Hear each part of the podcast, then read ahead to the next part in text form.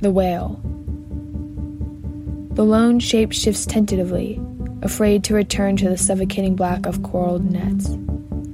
The blue back breaks the tension and silently cries for beauty and relief. Water sprays as if to will the silver light closer, as if to take off and fly away. Waves lap and bark to the rhythmic beating of tails and hearts. Clouds pass as if to offer gifts and farewells, hiding the moon in the everlasting glow. The sand is too close and not close enough, pressing the belly into soothing hugs, slowly crushing the sunken organs.